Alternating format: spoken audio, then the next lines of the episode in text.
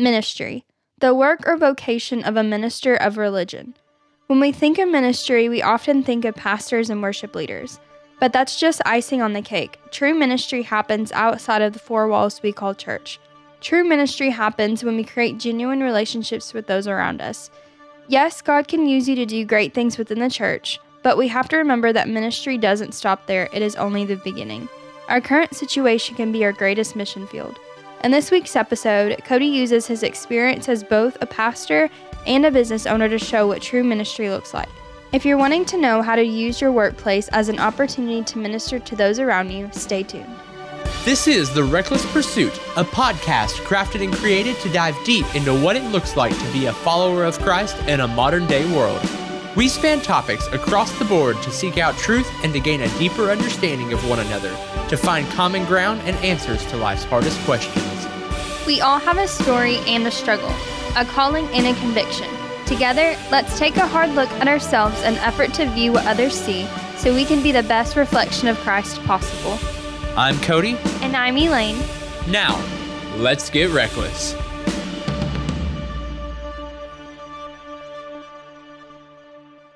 Hey everyone, welcome to episode 32. Today, Elaine and I are going to be talking about something kind of a carryover from last week's episode with Molly, uh, but it's a little more of our circumstance and how we feel about true ministry and what that really looks like in maybe the marketplace versus in a church. And before we get into that, I just want to give everyone a quick reminder that we do, in fact, have a place where the conversation keeps on going, especially if you're there to help it along. And that is the Reckless Community. It's our private Facebook group, and we invite you to join. The details are below. So scroll down there, swipe down there, get down there, find that link in the episode details and ask to be a part because we want to hear what you have to say. Also, if you haven't done so so far and you enjoy what you hear, maybe this is your first episode, maybe you don't know if you enjoy us yet, that's okay. But if you've been listening and you want to keep up to date when we have a new episode come out on Monday mornings, go up there and hit that subscribe button. It helps us out a ton, it keeps us in contact with you, and we greatly appreciate it. So, we're going to dive right into today's episode about true ministry. Here it comes. So, Elaine, do you know what the very first occupation in the Bible is? I don't. Think What about it? it. All the way back in Genesis, what's the very first occupation? And it's not make babies. That's not the first. Okay, I was going to say populate. No, not that one. Be a disciple. No. I don't know. God told Adam to go and name all the plants and animals and to maintain the earth. So I guess you would say the very first job was a gardener. Just thought you might want to know that. okay, thanks. That's why the snake was, you know, In the garden, Yeah, in the garden. You find Yeah. snakes in gardens. Adam and Eve were gardeners. don't you normally kill snakes? Well, if I were in the garden, maybe things would be different. Probably not. Probably not. Probably worse. Thanks. I'm talking about me too. I want to send a long time ago. You haven't yet? Nope. Okay. Not yet. but I probably will before this episode's over. okay, good to know. Guys, today we're talking about uh, marketplace. We're talking about ministry, what that really looks like. Uh, I've had the joy and not so much joy of serving uh, in a church, and it, it's both. Uh, Full time, on staff, every Christian's dream, working in a church. And I am also actively a part of marketplace ministry, which is basically the Christianese term for working a job. Um, because you know we're supposed to make disciples of all nations, go, you know, the Great Commission. like so I said. Yeah um, so yeah, uh, and we're gonna talk a little bit about that today because there is a interesting stigma in a lot of Christian circles where people think ministry happens behind a pulpit, and honestly, that is just such a small percentage of what ministry is, and uh, you know, churches um, are not where the ministry happens. Honestly, you know, it's just it's it's not where it all goes down and uh, there's just so much more to it. I think ministry starts at church but it's definitely not where like you end up doing ministry most of the ministry Yeah, I would say ministry happens where you do church. I wouldn't necessarily say a church building. I would say maybe listening to this podcast is church for someone. I would say, you know, church being a diversity of thing where two or more are gathered in my name, there I am. And so I would say that, you know, we're having church right now. And I would say this is ministry, even if it's just ministering to you and I, Elaine, or maybe hopefully to someone else on the other end listening to this later. Um, so ministry happens there, and it's definitely the inspiration that kickstarts us to help us get the the momentum going to continue ministry outside. Uh, but what is ministry for one? Let's talk about that a little bit first. Um, well, even first before that, before we get into what is ministry, let's talk a little bit about. I, you care if I share just a little bit about my history? that's fine Okay. So I uh I worked a job since I was 14. You know, I've worked um pretty much at the ballpark where we still work at since I was 14. Uh I did a little bit of everything, worked a lot of different places in the ballpark, some side stuff for them doing photography, videography as I got older. Uh but pretty much from 14 to 19 I worked at the ballpark. That's what I did all through high school. Uh, cooking food, serving people uh, that are having picnics, and when I say picnics, I mean like three or four hundred people deep for picnics. So cooked for you know At the thousands baseball of people. park. right? Yeah, at the yeah at the baseball park. Um, cooked for all the like private suites and stuff like that. Did some video and and work for them and stuff like that. Uh, worked on the field a little bit, the ground crew a little bit when I was younger because that's what my my dad does. And so um, but yeah, I pretty much grew up working a normal, everyday job. And whenever I turned 19, I began an internship for the church that I worked at for quite a few years. And I ended up becoming their worship pastor. Well, I was actually their worship pastor when I started the internship. I was already doing that just as kind of a just a thing I did on Sunday mornings.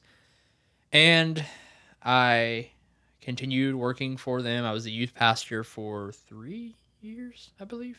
About Is it three three and a half Three and a half years, somewhere in there.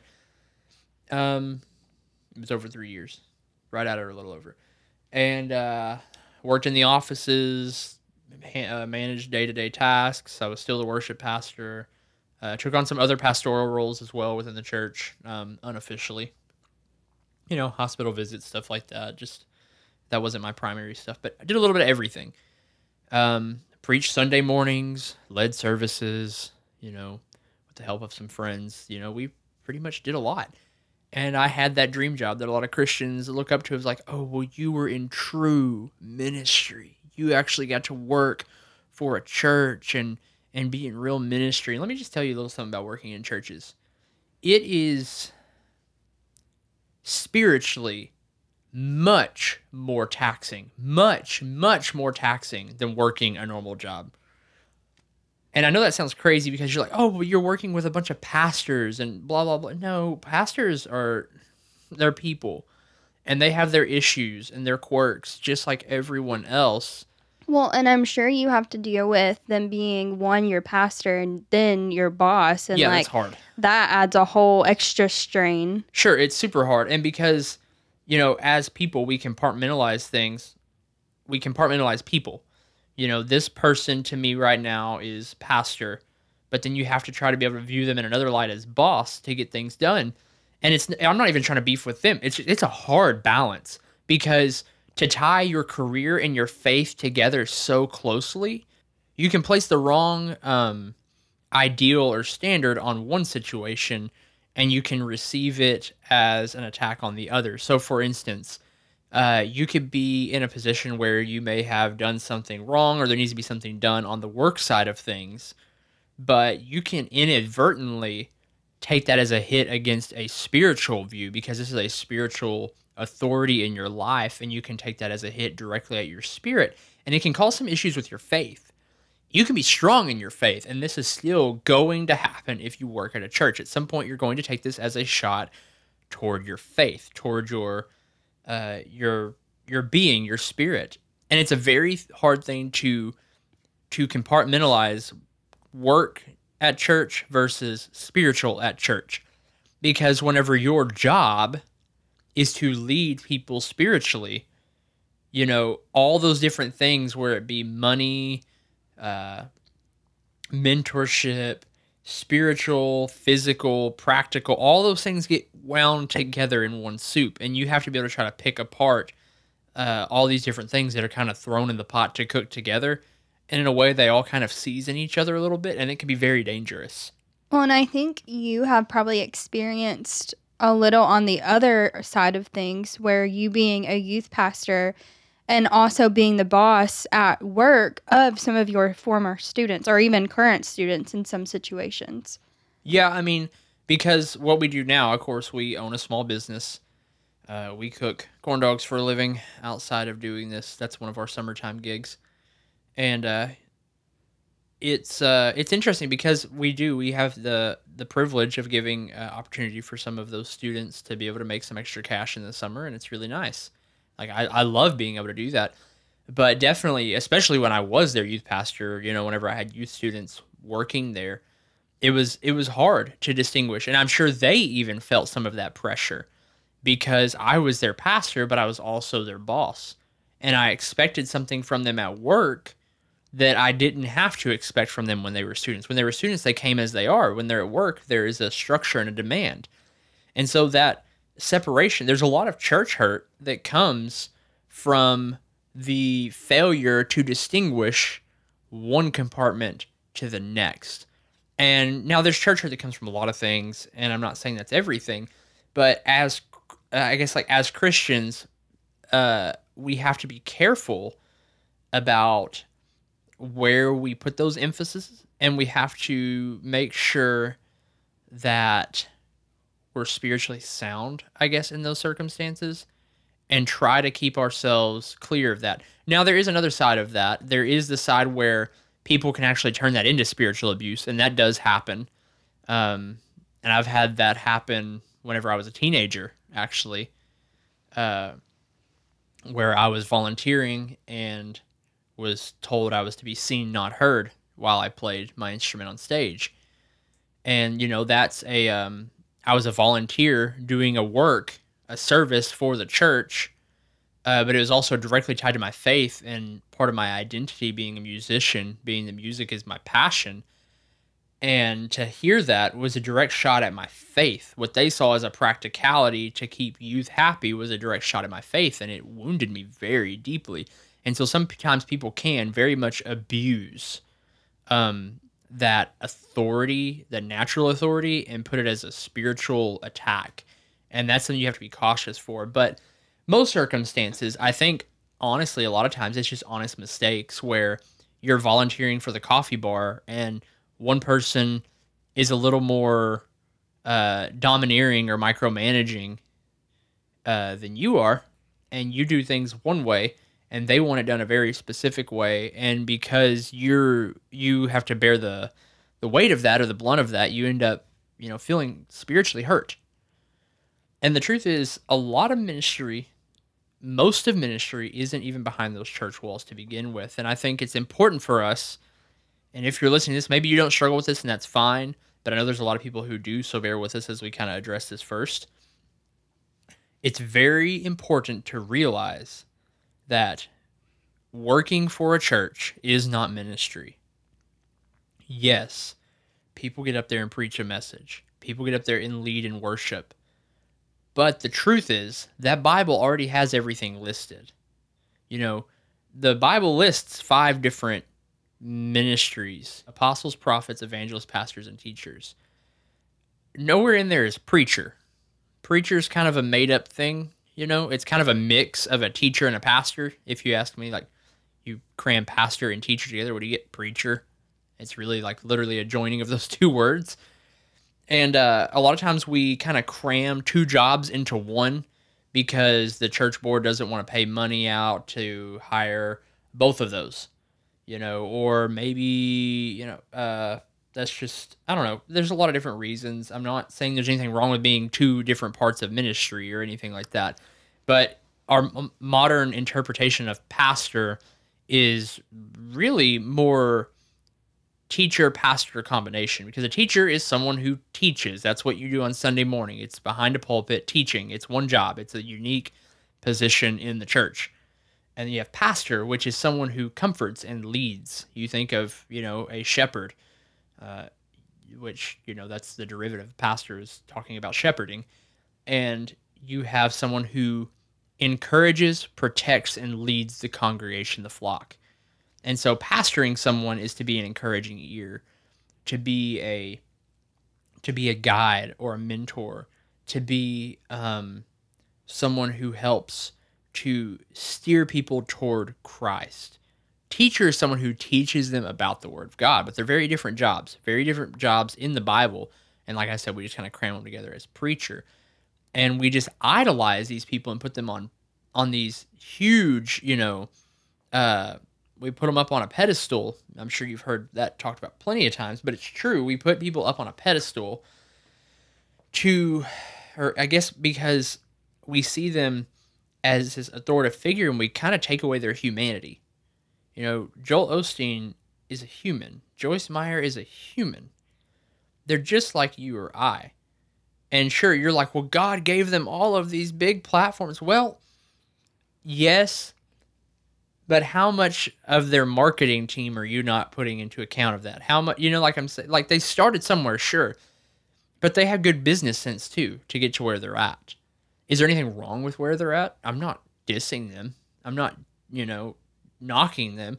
If they're teaching crap doctrine and they're just, and I'm not trying to get into Joel Osteen or Joyce Meyer's doctrine. That's not the point of this. But um, if someone's teaching crap doctrine and using God for their own, you know, propaganda, yes, that's garbage. But you know, there's nothing wrong with getting the word out there. That's what a podcast is, is getting the word out there. You know, of course, we want people to hear what we're doing. Uh, we're not doing this just to sit here by ourselves and talk. Like, we want people to hear. We want to hear you. And that's the beauty of it. But we just got to quit putting people on a pedestal. We've got to quit um, looking at church as the end all be all thing. You know, we've got to quit trying to view church as the ultimate answer because that's not even where the heart of ministry is at. And something that I've always heard was your workplace, your school, whatever situation that you're currently in is your biggest mission field at the time. And a lot of times, whenever I was at college or even whenever I used to work retail, you know, those were my mission fields. The people that I came across in my classrooms and the people, my coworkers, the people that came in and at the stores. Like it was my job to sell clothes, but it was also my job to be relational. And um, especially with my coworkers and classmates, if I noticed somebody was going through a hard time, like it was my job spiritually to go up to them and talk to them and minister to them and see how they're doing and talk to them about what's going on in their lives and the things that they're struggling with and stuff.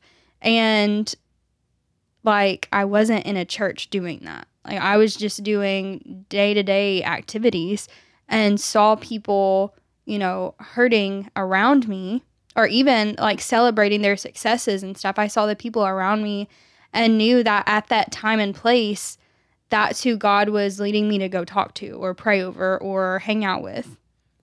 Yeah, there's this bad, really, I mean, this gets under my skin like nobody's business. And uh, it's this really bad philosophy or ideology that we have adopted in, I guess, like mod, quote unquote, like modern, like Western church is if we can just get them in the door, we can get them saved.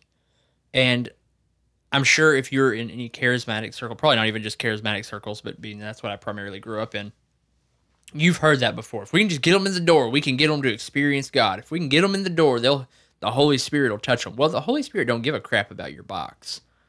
God and, can meet you anywhere you're at. and you know, it's not the church's job to save people. And this is a point. Like, if I can drive this home, it is not. If you are a like pastor of a church, or if you're a church in general, you go to a church it is not your church's job to bring people to Christ. I'm just saying, it's not their job.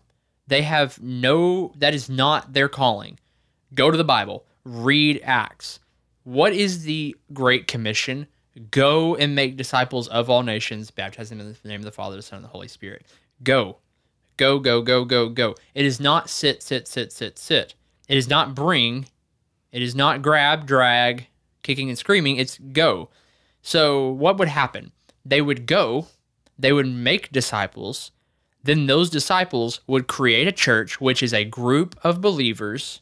It doesn't have to look like the big flashy things we call now. It was a group of believers. A lot of them met on a porch called Solomon's Porch, uh, which was literally outside of the temple. They just sat around outside, you know. Uh, they would go and they would gather. Some of them were in house churches, some of them were in bigger buildings, some of them were outside of the temples. Uh, they had different places. Some of them built buildings. We ended up, you know, creating buildings as the church grew. But it was a group of believers that came together that had like mind to learn more about Christ. But they weren't being saved. That wasn't the thing. They didn't go there to get saved. Sure, people can get saved in church. People can go to church and get saved. It's happened. That's awesome. Celebrate it. Fantastic. But it's not your church's job to save people. And let's let's let's uh look at this and this is going we're kind of touching on like what is ministry now? Like we're kind of in that that wing of things here. What is ministry? Honestly ministry is you going out and you touching people. Well how do you touch people if you're selling clothes? Um, we're to go from a business perspective or an entrepreneurial perspective here. It takes seven touches to convert someone i'm talking like sales leads here like sales funnels magnets all that crap like we're not even talking religion for so let's just put all the christianity stuff on the background uh, it takes seven unique touches to convert someone from an onlooker to a follower. Okay? Think social media, all you people with social media. It takes seven unique touches. When you go and like someone's page, do you see one photo and instantly like them? If you don't know them, probably not. It takes seven unique touches. That's the magic number, seven.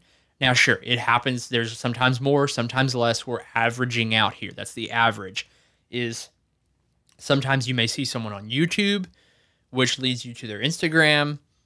And then you're going to see a few different photos on their Instagram. You may end up on their website, and sooner or later, you may end up buying their product because you've started following them so much. This may be a week, a month, a year, 10 years process. But sooner or later, that is how market funnel marketing works. Okay? Now, I know I'm poking in a weird area here I'm about to convert uh, that to Christianity, but this is we're talking more marketplace stuff here, so there is a strategy to it. You think about Christianity, it takes seven unique touches for someone to realize that love of Christ. I mean, honestly, yes, God can just smack them down and show them the love of Christ, but Christianity doesn't have a good rap right now. There's a lot of people with, you know, a lot of hurt from Christianity. And so you have to look at it the same way of like we need to touch these people li- people's lives in seven unique different ways it is not um, your job if you're working at a boutique to run up to them and shove Jesus down their throat. But it is your job to love them and to care about their day and to show Christ through your actions, through your behavior, through your mannerisms, those kind of things. That's showing the love of Christ. Being genuine. Yeah. And then it's going to take other people to do the same. It's going to take everyone in their sphere of influence to influence someone. And honestly, that's where true ministry happens sooner or later the opportunity is going to come for you where that person has uh, their heart softened and you're going to be able to talk to them in a true and authentic way and show them the love of christ the real love of christ not just the church tract uh, here's my one uh, my one two knockout punch of getting um, jesus in your heart now you say the sinner's prayer and hallelujah now come to church with me on sunday get plugged in run the coffee bar work sound every other week and um, spend the rest of your life tithing like that's not the that's not the goal here. The goal here is authentic communication with people.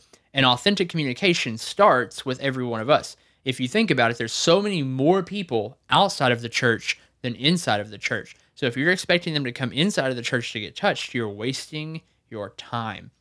Because honestly, where church is right now, it's not functioning great either. It has its problems. It's full of people. You know, people have problems there's already people in there that are trying to deal and cope. And it looks ugly, especially from the outside. I'm sure it looks very ugly because it's a bunch of people that are trying to deal with their drama instead of bury it. Hopefully. There's definitely a lot of them that are not dealing. They're just bearing. But anyway, the po- the point is to try to deal with your things and to try to pursue, you know, more Christ-like behavior. And like I said, whether it's a house church or a coffee shop church or a big church down the road with a pointy steeple, like the ultimate goal is to bring people closer to Christ. But that starts outside. And so, of course, God needs more people. Jesus, the message of Jesus needs more people outside the walls than inside the walls. And so often the walls really just box us in and keep us from pursuing Christ anyway. We limit the Holy Spirit to those those walls. And I say all that to say I've done both. You know, I've had the opportunity to do both. And a lot of times it's easy to look at ministry as what's going on behind the walls of a church. And as someone who's worked behind those walls, I can tell you that's not where ministry happens. That can wear you out. It can bog you down. It's important, sure. Absolutely. I think that ministry, I think the role of a teacher is extremely important. I think learning more about Christ is extremely important. I also think that there, it's a broken system. And true ministry is one to one. True ministry happens outside of that setting. True ministry happens every single day around us. And that's what we've got to pursue more so than looking at titles and pulpits. Something else I want to address is a lot of times I think Christians view money and having to work as a shameful process. You know, uh, we view it as well, if I'm not doing this full time or that full time, you know, like if I'm having to just work a normal job, can that be ministry? Sometimes we feel discouraged. And the truth is, we have to work to live. If you go in throughout the Bible, uh, let's just read a few of these. Uh, right here, Second Thessalonians three ten. For even when we were with you, we used to give you this order: if anyone is not willing to work, then he is not to eat either. First Timothy five eight. But if anyone does not provide for his own, and especially for those of his household, he is denied the faith and is worse than an unbeliever. Genesis 2:15, we were talking about this one earlier. This is what we opened up with. The Lord God took the man and put him into the garden of Eden to cultivate it and keep it. 1 Thessalonians 4:11 through 12. And to make it your ambition to lead a quiet life. What? Really? I thought we were supposed to be loud and obnoxious for Jesus to lead a quiet life and attend to your own business and work with your hands. Work with your hands, just as we commanded you, so that you will behave properly toward outsiders and not be in any need. Think about that. Put that into perspective. How many times do you hear nowadays, I don't want to go to church because they just want my money? Think about that. They just want my money. I've heard it a, a lot. Elaine, have you heard that? Mm-hmm, absolutely especially people like in college settings. Yeah, I mean, you know, young adult settings, millennials. Ooh, millennials, such a bad word. I'm a millennial. Oh well. Uh, I mean, it literally says right here, make it your ambition to lead a quiet life, not live, to lead a quiet life. You lead by your actions less than your words. Attend to your own business, as in like, don't be a gossip. Don't try to butt in everyone else's business. Work with your hands, as in do something so that you will behave properly toward outsiders and not be in any need. So you're not uh, positioning yourself as a needy Christian, but a giving Christian, and not giving just. And this isn't like against like tithe and offering. I'm not trying. That's not what I'm preaching here. That's not what we're trying to get at. But what I'm saying is, you're coming as someone who is not in need, but is offering something greater. And that's just it goes on and on and on. Proverbs is full of it. Uh, proverbs 12 27 a lazy man does not uh, roast his prey but the precious possession of a man is his diligence you know. Proverbs 22 29 do you see a man skilled in his work? He will stand before kings. He will not stand before obscure men. So i mean it talks over and over and over about the importance. Even going as far as uh, into the new testament and acts uh, going back to the book about the birth of the church talking about Paul, the man who wrote the majority of the New Testament, saying this. Uh, let's see, we're in uh, Acts 18. After this, Paul left Athens and went to Corinth. There, he met a Jew named Aquila, a native of Pontus, who had recently come from Italy with his wife Priscilla. Because Claudius had ordained all Jews to leave Rome, Paul went to see them, and because he was a tent maker, as they were, he stayed and worked with them. And every Sabbath, he reasoned in the synagogue, trying to persuade Jews and Greeks. Get this Paul went to church on the weekends and held a job down throughout the week. Why? Why would Paul do that? It all points right back to that verse we just talked about in First Thessalonians to lead a quiet life, to attend to his business and work with his hands so that he can behave properly toward outsiders and not be in any need. He did it so he wasn't a burden, but could still offer something to those who didn't know. And that's just what we're trying to get at here is it's not shameful to work. It's not shameful to have to make a living, to have to pay bills. You don't have to look around and be like, you know, ashamed of your home or your car payment. I mean, yes, be a good steward with your money, of course. Don't get caught up in loving money. You know, the love of money is the root of all kinds of evil. There's no shame in in what you're in in in working. There's no shame in putting your hand to something to make a living. And you might just do a lot of ministry along the way that you don't even realize. I like how you pointed out how it shouldn't be like shameful of where you work and stuff because you can do ministry there and God can use you. And I know a lot of times people look down on people who even work at McDonald's and mm-hmm. fast food places and or janitorial staff and cafeteria workers and a lot of people look down on those people who have those jobs, but at least they have those jobs. Like God can use even the simplest, smallest thing. You know, someone who is super friendly and super happy and, you know, just loves people could be the greatest cash cashier at McDonald's. Mm-hmm. You know, they can make people feel welcomed and special and janitorial staff in schools and like always saying hi to the kids and teachers that pass by or the cafeteria workers, you know, always smiling at the kids while they're giving them their food and the other people that they're working with at the kitchen and stuff. Like God can use that. That shouldn't be shameful. You know, there is still ministry to be used in that area.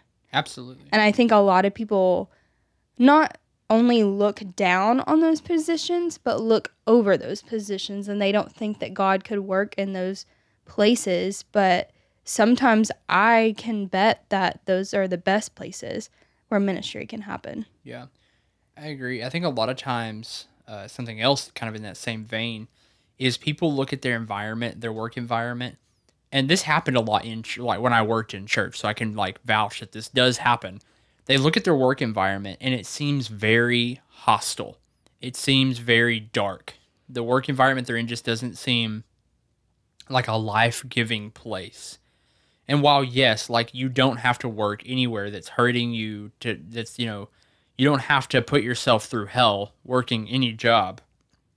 Like we're not called to suffer in in like at the hand of someone else who's just trying to make life miserable.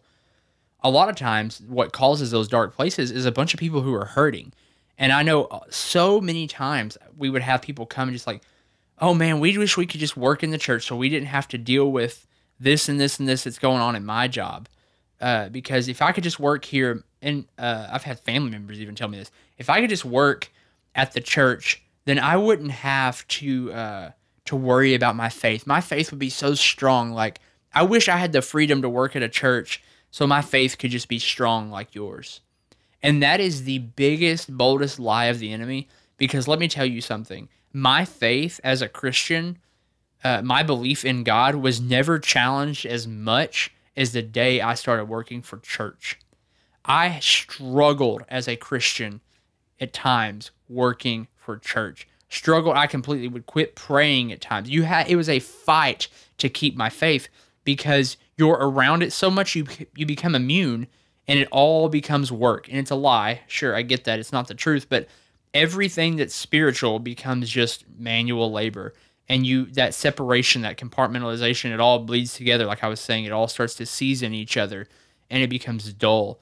And I would have to have these moments of intervention in my faith where I would have to just get alone with God and get my crap back together. And let me tell you, it's so much easier to be a Christian working a secular job than it ever was working in a church because when you tie something that close to your faith, it's hard. And we've got to quit viewing ourselves as like we're in dark areas when we're called to be light in dark. We're called to be a light in a dark place. We should almost rejoice. It's kind of like Paul said, I rejoice in my persecution. Well, most of us probably aren't being persecuted in our faith at our job, but we should count it all joy that we can be a light in the darkness, in a dark place.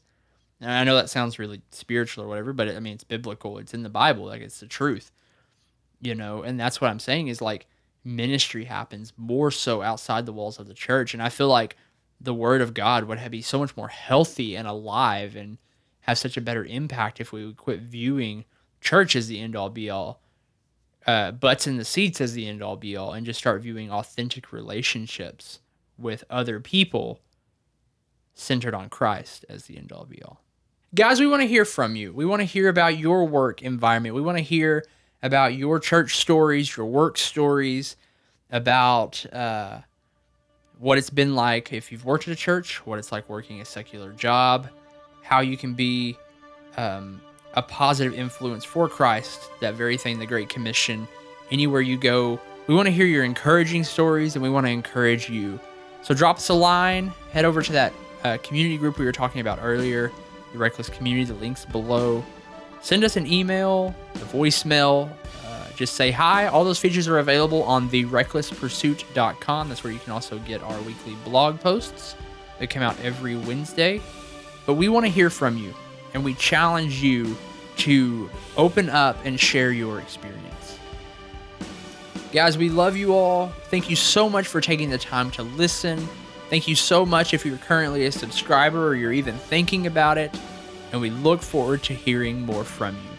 And as always, be brave, be bold, and be reckless. We'll, we'll talk, talk, soon. soon.